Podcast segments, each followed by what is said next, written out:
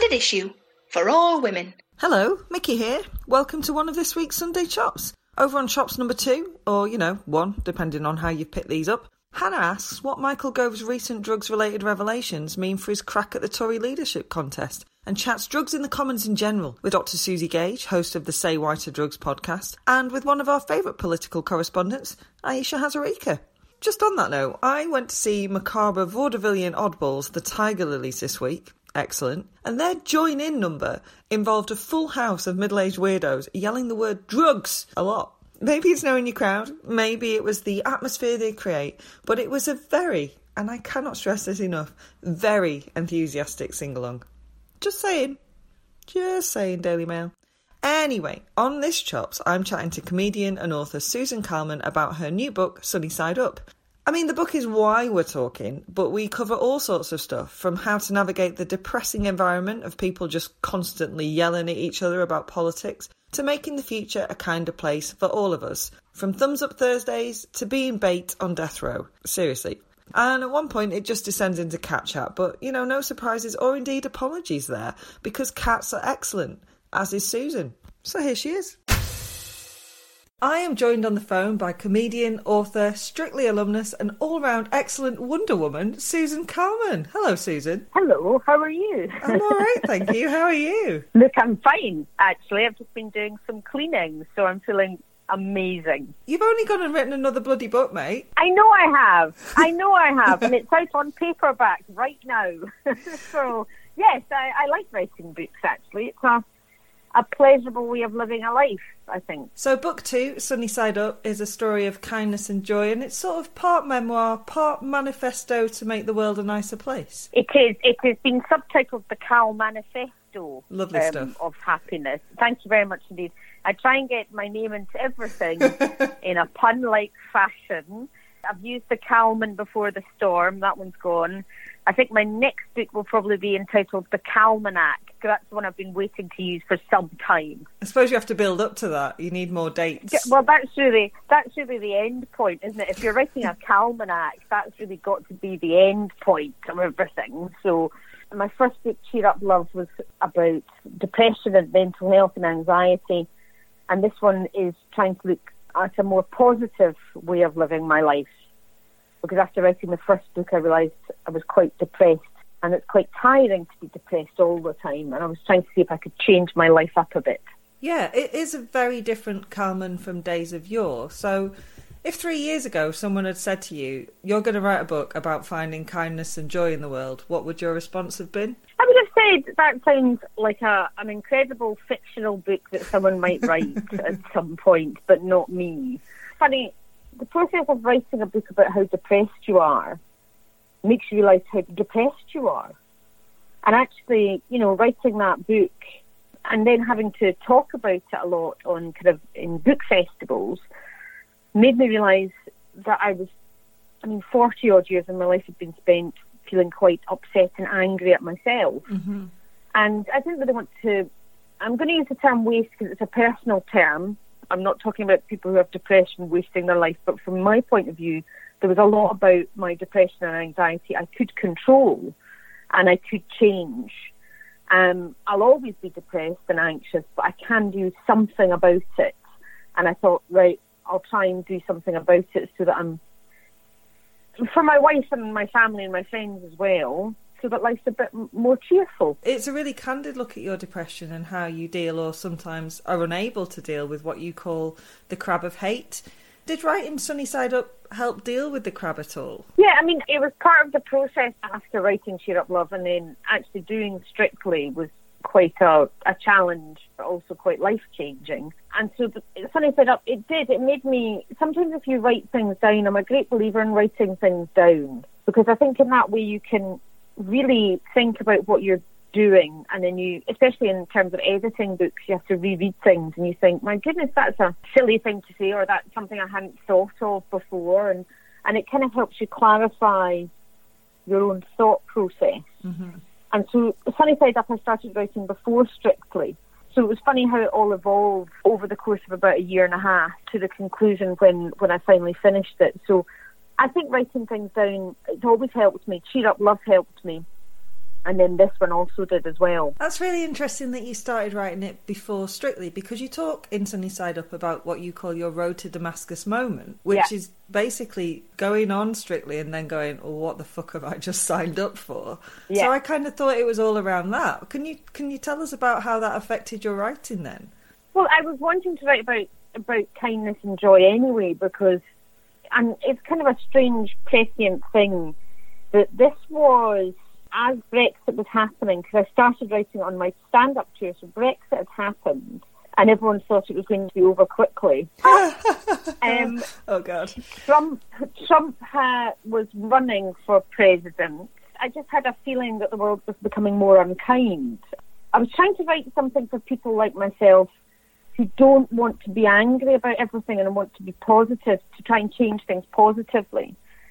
You know, I don't go on protest marches and I know people will get very angry about me, but I'm frightened of them. I'm a tiny human being and I get swamped by people and people get quite angry about things and I, I find it difficult to cope with that aspect of mm-hmm. protesting.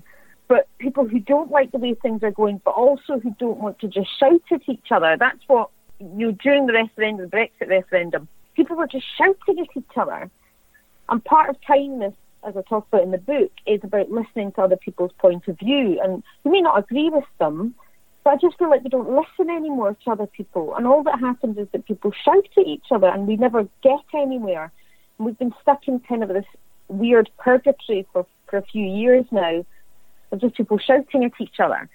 And so it's this old fashioned idea of listening to other people's arguments because politics just now it has just ended up being something that I can't quite cope with anymore because it's just shouting, people shouting at each other, and I don't, I don't think that's the politics that I really want in my life. Sometimes you look around at the world and it is just oh, it's just a raging bin fire. But your approach is that the smaller kindnesses, that's when they really come into play. Absolutely, and I- think you know, even in the press, there's this, you know, it's, it's like the if you've ever watched the film Demolition Man. Of course I have, Um. Of course. Of course. So, so in the basement where Dennis is living, it's bin fires and revolution, and that's kind of what the world is just now. It's, it's demolition man, really, underneath the surface. And um, from from my point of view, we are being told so many things about what we are in this country, and I think it's about starting a quiet revolution to take things back. And by that I mean with a bit of kindness and a bit of respect. It sounds tremendously old fashioned, but the example I use in the book is I'm absolutely against capital punishment. I worked on death row specifically to try and stop people being executed. And I'm quite happy to talk to someone about the death penalty if people are in favour of it, as long as they've got an argument that we can discuss. You know, we can talk about it. Because to sit in my study just now and think I'm ideologically correct about everything is an incorrect position. hmm And I, I've changed. That's one of the biggest points in the book is I've changed dramatically over the course of four or five years. And that's not to say others might change as well. And the way I've changed is by listening and evolving as a human being. That is one of the greatest parts of humanity is how we evolve and learn. I think we're interrupting that learning process by becoming quite intransigent and quite settled in positions. And I'm not criticising anybody for how they feel about anything. I just don't like being shouted at about how I should feel about something. Yeah, it very rarely wins the fight, for want of a better word, if you're just yelling Absolutely. at someone. Mm. Yeah, absolutely. And and I think it's just becoming partly because of social media, I suspect, an exercise in in, sh- in short statements. And as I say at the start of the book, people very rarely vote because of one thing. It's a it's a balancing exercise. If you vote for a political party or a proposition, it's not about one thing necessarily. Most of us sit these days and look at a ballot paper and think, God, what am I going to do now? And you balance what you're going to vote for. Human beings are complex, beautiful things. And I think part of kindness is appreciating that and accepting the fact that, that people are more than one thing. I am a, a gay woman, but that's not all I am. But it hugely defines my politics, LGBTQ issues. But it's not everything about who I am. There's a lot more to my politics than just one thing. And I think that's part of what kindness is, is just looking at a holistic view of who a person is. God, I sound all serious, don't I? I sound all serious and you know, and it, I suppose it is, but at the same time, I, I, it's trying to be light-hearted as well because things are so depressing just now that it's quite important to try and not be depressed all the time about the state of the world because there are still good people in it. There are still good people in it, and there are still good things in it to focus on. And I think we can be swamped by 24 hour news and the sort of black and white nature of Twitter into forgetting that there are decent people out there as well. The book is a warm, gorgeous, funny thing. It's a joyful read, even though you touch on very serious matters. And you mentioned Strictly a couple of times in the book. There are a couple of chapters devoted to it. And it isn't being over dramatic to say that Strictly utterly changed your life, is it? No, no, I mean, it absolutely did. I mean, one of the reasons I did it is one of the uh, entertaining parts of my anxiety is I like to control everything. I just like I just like it when I'm not in control. And my wife gets very annoyed at that and said something like, "Why don't you just do something different, Susan?" And I went, "All right, then I'll do strictly because I don't like to do things, you know, by half." the thing is, once you say yes to it, it's only at that point you think, "What the fuck have I done? What the fuck have I done?" Because suppose you kind of thought maybe I could, maybe I wouldn't need to go the whole hog. And then you realise, no, you really have to go the whole hog. You have to do the full glittery dresses and makeup and everything. And actually, I quite ended up quite enjoying all that kind of part of it because it was very different to what I'd done before. But it forced me to do a number of things. The first of which was actually looking a mirror for the first time in about 12 years. Because I didn't have any mirrors in my house because I disliked how I looked so much. But you can't avoid it when you're prancing around the studio doing a samba. Mm-hmm. On a very basic level, it made me confront some of the things I'd been avoiding for a long time. And on a very basic level, there's a chapter called You Love Me, You Really Love Me. It's a public voting thing. No one wants to go out first. I didn't know if anyone would actually vote for me. And the fact that people enjoyed what we were doing, you know, you're meant to do it for the love of dance. But unquestionably, people actually enjoying what I did gave me a confidence boost, the likes of which I've never had before. So tell us about HTDs. That seems to lead really nicely on from that. The happiness transmitted disease. There you go. One of the, the greatest things about joy and happiness is the effect it has on others. So there's a tremendous desire sometimes. It's, it's easier to be negative than positive sometimes. Yes. And sometimes when people see other people's joy, they don't want people to be happy. And the thing is, happiness spreads. The first thing is we have to let people be happy. Now, it happens all the time on social media. So if you tweet, I'm going on holiday, someone will tweet, good for you, I'm glad you can afford to go on holiday. Some people in this country can't go on holiday. And you think, oh God, I'm going on holiday, I'm a terrible person. Yeah. The other day I was on a train and I had a nice sandwich. And I tweeted I had a nice sandwich. And people said, what sandwich have you got? And I didn't want to say. Because if I said what it was, people would say it was a shit sandwich. Because people like to say something negative if you're happy about something. The Yeah. first thing is to let people be happy about their lives. And if you see people who are happy, it is contagious. When I was dancing on Strictly, I was having such a nice time, despite all the stresses and anxiety. When I looked like I was enjoying myself, I was genuinely having the time of my life on that show. And I realised it was making other people happy to see this slightly short Scottish lesbian twirling on the television was making people happy. And it spread. And that's a glorious thing that actually, if you let people be happy and you find what makes you happy, it can make people happier. It's a very simple thing to allow people to be happy and enjoy that happiness that other people have. And that was the most, I think, interesting part of it was you kind of forget there are, you know, 11 million people watching the show, most of whom watch it because they, they love it. I always say that if you're on Strictly, it's like we're wartime entertainers. You're dropped in in the autumn to cheer people up. And it's as simple as that. It's no more complicated than that. You go on telly in some nice costumes, you have a lovely time, you have a dance, people enjoy it. And that's, it's a very simple thing. And knowing that people, especially kids, were enjoying it and seeing someone who wasn't stick thin and six feet tall doing a tango was great because, you know, I did it partly so my niece could understand that she could do anything she wanted and never let someone tell her she couldn't. Because if her auntie was on telly dressed as Wonder Woman, she can do anything, God damn it.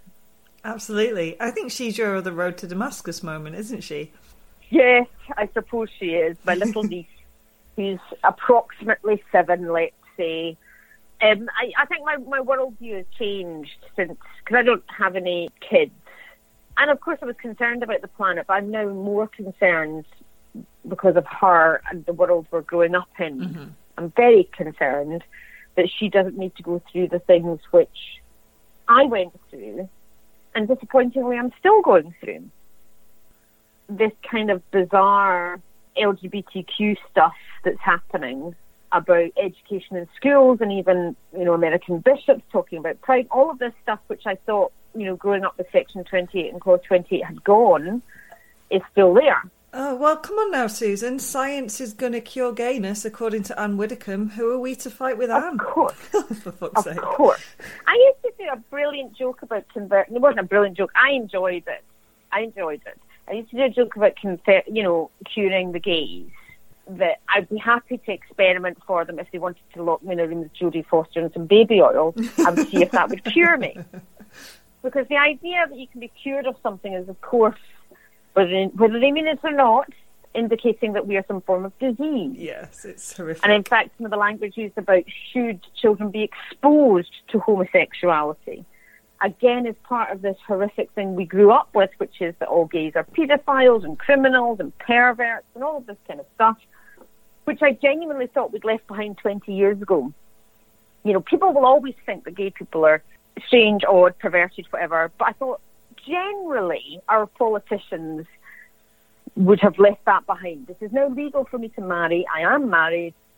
That's fine. And it's not about showing children a porn video of gay people.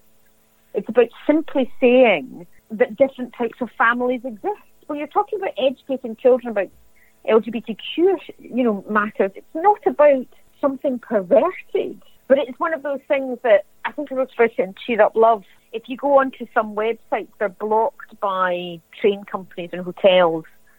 Like Diva magazine or Stonewall can be blocked because it just has the word gay in the title because everything to do with being gay is porn, of course. Is that still a thing that they're blocked? There are still places, there's still, if you go into certain train companies and you try and look up certain websites, they'll be blocked for sexual hell. content.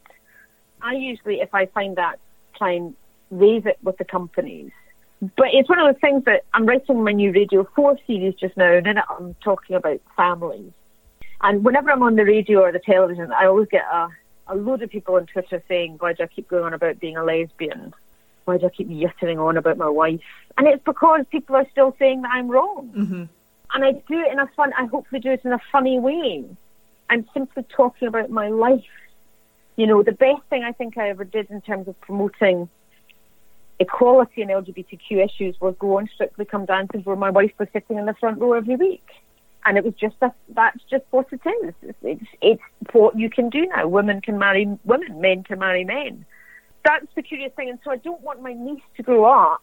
Well, she is growing up. I'd really hope she wouldn't, she wouldn't grow up yeah, no, I understand. in a in a world where whatever she chooses to be, people are still commenting on it. I don't know what she'll end up being, but I really rather hope she would grow up in a world where whatever her sexuality she ends up being is not judged by others, whether she's straight or bi or whatever she wants, you know, whatever it is, that she didn't go through what I went through when I was younger. Hey there, you lot. If you want to follow every aspect of our lives on social media, and why wouldn't you, because you're only human, you can! We're on Twitter as a team at Standard Issue UK or individually on at InspireGen, at That Dunleavy, and at Mixter Noonan, and I'd like to think it'll be fairly obvious who's who. We're on Facebook as well at Standard Issue Magazine and even Instagram at Standard Issue Podcast. Come to us, look at our faces.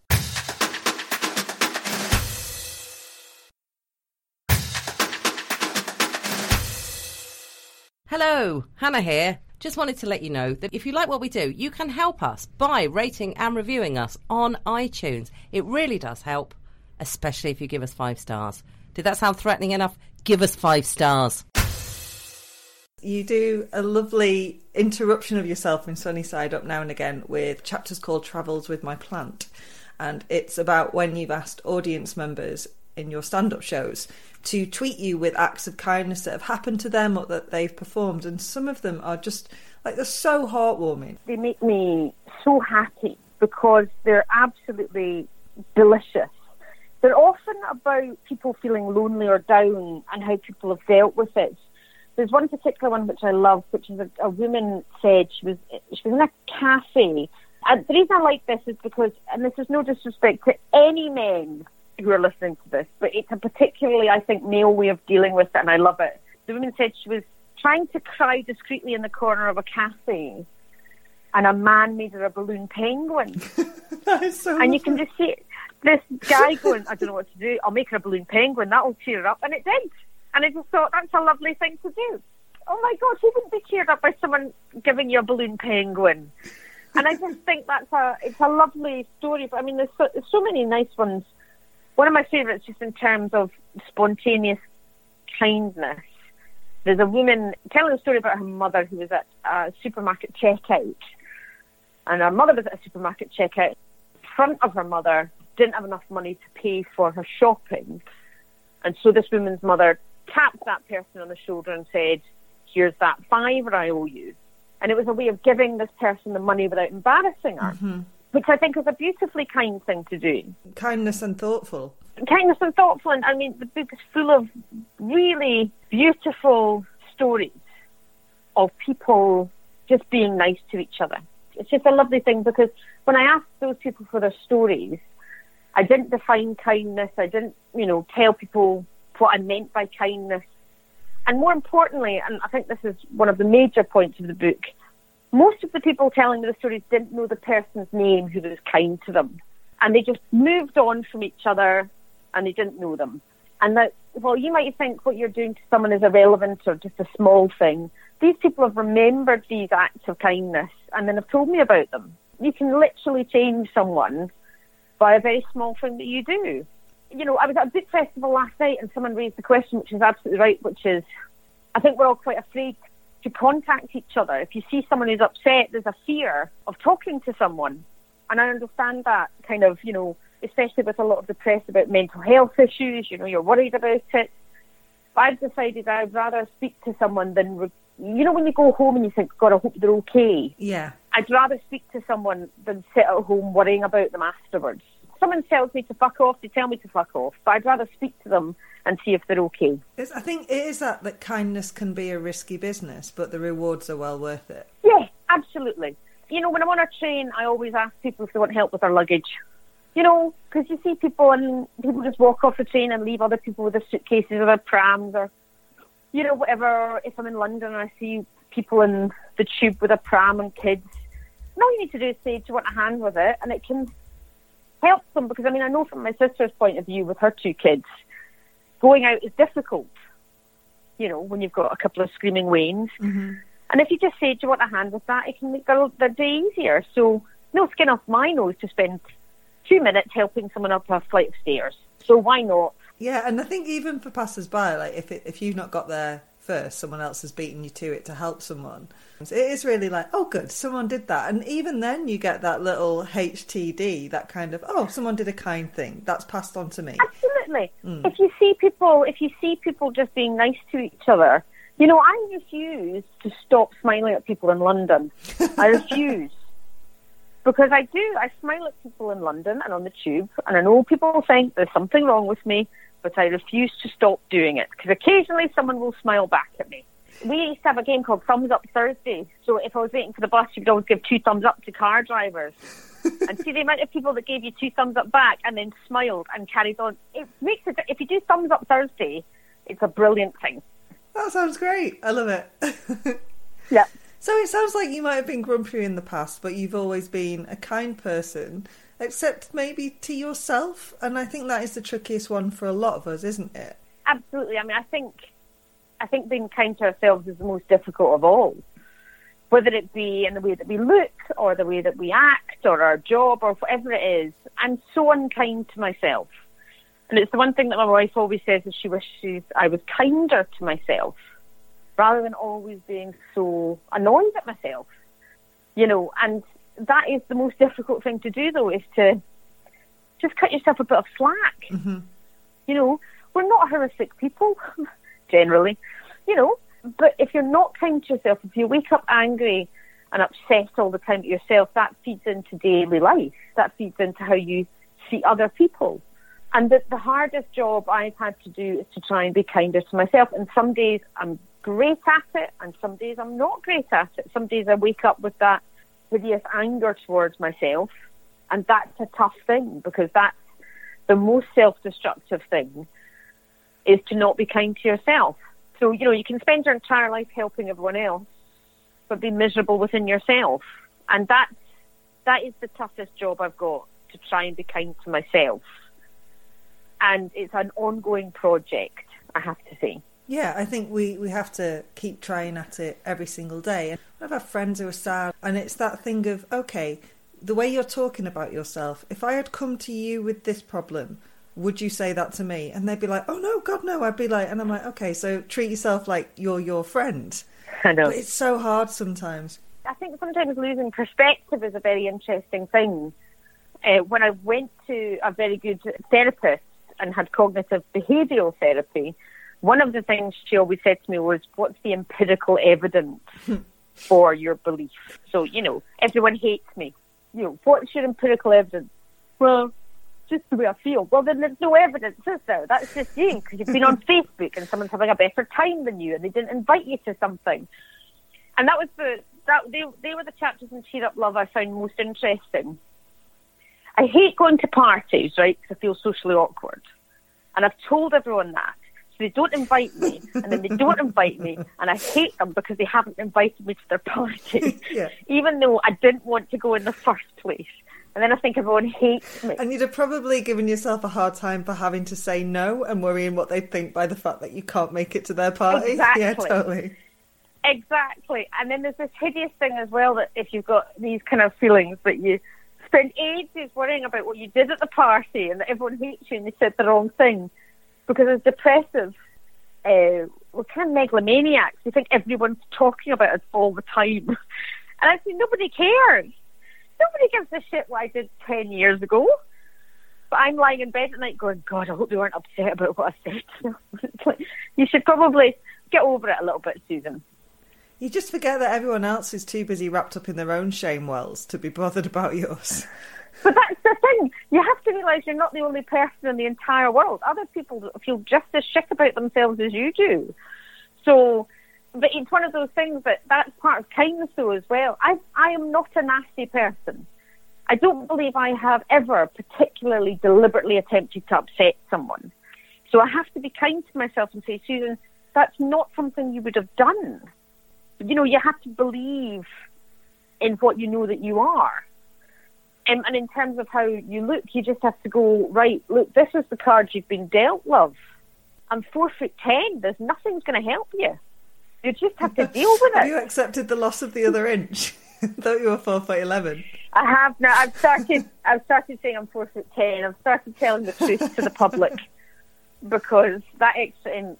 I went. I had some dental surgery uh, recently, and the truth was finally confirmed, and I've just got to deal with it. Okay, that's my height. Um, it just sounds so short. I, I'm actually happier than I've ever been as I get older. That is really lovely to hear. There's a certain freeing. I'm 44.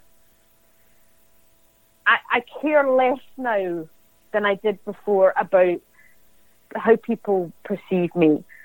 So I love model railways. I'm obsessed with them. I want one in my back garden. you know, eight years ago I might not have said that 'cause I thought, oh, maybe I'll get on BBC Three or a fancy youth comedy program. Now I don't care. I like model railways.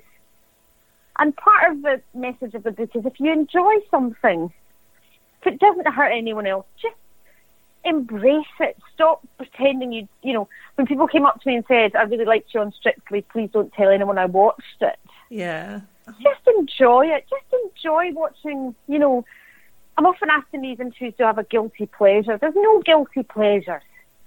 Just be proud of what makes you happy and embrace it. I've got to point out to the listeners that the size of model railway that you want is one that you can ride the train, isn't it? Yes, although I'm short, so that should be Emma. no, um, uh, you know, when you see uh, the model railways, you sometimes see in fun fairs, little one that you can sit on. That's what I want. And I'll theme it, so I'll have a love train and a Halloween train, and it'll go from the bottom of my drive. So if you come and see me, you ring a bell, and I go, woo, and I'll pick you up on the train and take you up the driveway. Are you in? Yeah. Are you in a uniform? That's fun. Oh, I'm going to have different uniforms. I'll have a formal uniform. I'll have my Casey Jones engineer uniform. I'm going to have the whole wardrobe. Yeah. I'm So that's the, we're actually we're bulldozing the back garden completely, and I'm hoping that that'll be the start of the model train. This is lovely stuff. I have got a little act of kindness for you for this conversation. Yes. So you mentioned in Sunny Side Up that you've got a jar full of old pound coins because you missed a spend them deadline. Yes. Well, if you take them to your bank, they will swap them for spendables. oh, really? Yes, because I'm moving house, and so I found a load of old ten, not a load. I found two old tenors and a load of old pound coins, and you can Uh-huh. take them to your bank, and they just swap them for actual cash. Well, that's what I'm doing with that basket of coins that's currently holding open the kitchen door. Oh, good, right, fine. I've been using them because um, one of my cats has uh, anxiety issues. Not my fault. I didn't do it. and she tries to hide. So we have to make sure we've, we've DCI Jane Tennyson proofed the house because when she hides, we can't find her again as we're trying to build her confidence. No, no, as well as building my confidence, I'm currently building the cat's confidence as well. So it's a beautiful thing. DCI Jane Tennyson as well. She is going to be the one who can investigate all of the hiding places out of all of your cats. Well, she's very good. She's very good at that. And uh, I mean, she, we found her in the. We don't have a basement. We've just got a crawl space, and she ended up in there at one point. And and it's because all of my cats have health issues. We rescued them because no one else wanted them. And DCI Jane Tennyson has severe anxiety issues because she was very badly treated before we got her. And so the other day she put her paw on my leg, and I almost died of excitement Oh. because because that's her slowly learning to trust us after three years. So yeah, oh, I love this. I love my cat. You give tips for joy in Sunny Side Up, and one of them is spend time with animals, and I couldn't agree more. It's the thing that no matter how down I am, my two lovely old cats, Ross and Mark, kept me going so many times, and oh, Clarky Oh, yeah. Cat is now taking up the mantle and doing sterling work. Absolutely, there's no there's no question. When I come home, I get into my pajamas. Doesn't matter what time of day it is. In the pajamas, I sometimes sit on my bed and think. That's what I call it when I nap with the cat, so that my wife doesn't think. my wife sometimes says, "What do you do all day?" and I'm like, "Oh, I'm thinking." And actually, that's code for I lie in the bed and they all lie uh, beside me, and we have a nap. and it's the nicest thing in the world just to be surrounded by five cats having a think for about half an hour until I wake up and think, God, I better do something or she'll leave me. I had a really good think earlier today. It was great. it's really nice because I put on the telly and Olivia Pope just comes and lies next to me and has a wee purr and then I just think, well, I'll just have a wee nap. Think, I'll think about things for a while. And I do think about things deeply at that point. Where can people find out what you're up to, please, Susan Calman? I mean, the best thing is I have a website, but I don't really update it as much as I should because it costs me money. Um, so Twitter, Susan Calman, Instagram, official Susan Calman, and there's a Facebook page as well that I post on. And I tend to do that. It, uh, that's where you'll find out what I'm doing. You know, I, I meant to have a newsletter and stuff, but I do all my own social media and all my own stuff. And that I don't have time to do everything, unfortunately. One day when I have an assistant, it's never going to happen. I've got control issues. I'd never let anyone do my booking of travel. Um, uh, one day, I'm going to set up an email address to pretend to have an assistant, and maybe psychologically that'll help. But yeah, Twitter and Instagram and Facebook and all that stuff. And Sunny Side Up is available from all good bookshops, yes? It's most bookshops, most bookshops. It's also available on Kindle and audiobook, read by me, as is Cheer Up Love. So if you want to listen to me read both my books, you can get them, I suspect, on Audible. I did make Ladylike, my only comedy show, is available on audio download as well, free. I made it rights free, because what's the point these days? You can get the video or audio version rights free for about two quid, I think it is. Amazing. Is that on your website? Yes, my website is from Go Faster. It was lovely. We funded it ourselves, and I think I'm projected to make the money back on it in about 2028 if it keeps selling at the rate it's selling. So keep buying it. That's incredible stuff. Listen, I'm nothing if not a good businesswoman, right? I'm getting a return on that after 15 years. This is, go- this is going well. It's going well. Can I just say, by the way, the story about you going to death row is incredible. I loved it. It was well. I was I was scared for you, but I also loved it. Yeah. No, it's quite. I've lived. It, I, it's quite interesting when you read back and things. I've lived quite a life, you know, because going to work on death row at the age of 20 and working at the United Nations in Geneva when I was 19 or whatever, you know, I had quite a promising career in law, if only I'd stuck at it. But yeah, having guns pointed at me in in America was quite interesting. Yeah, it was quite interesting. Actually, it was quite interesting. The fact that they sent you in as bait. Okay, yeah, it kind of was bait. Yes, yes, to see what, how the person would react to me. Yeah, yeah. And the thing is, but this is the joy of the youth, isn't it? Because now I'm terrified of everything. Whereas when I was 19 or 20, nothing frightened me. Yeah, okay, I'll go into a maximum security prison in Raleigh and meet a guy who's killed a few women. Shit, yeah, sure, no problem at all. Nowadays, um, I walked home last night in Derby from the book festival, doing that whole thing you do when you walk home yourself, looking really confident. You know that walk you're taught to do Yeah. when you're on your own. No phone out, no headphones on. You know, I, I do body combat. I'll take you out if you come near me. And at the age of 20, I was travelling around the Blue, Blue Ridge Mountains of Virginia having shotguns pointed at me. You know. And now I'm an anxiety filled, tiny woman. I'm currently at my I'm at my bay window checking the street out. That's what this is what I do most days if I'm at home. I keep a note of the traffic, who's visiting whose houses. No, I'm not nosing at my neighbours. It's for safety reasons. Susan, it's been a pleasure. I'll get back to noting down number plates in my street.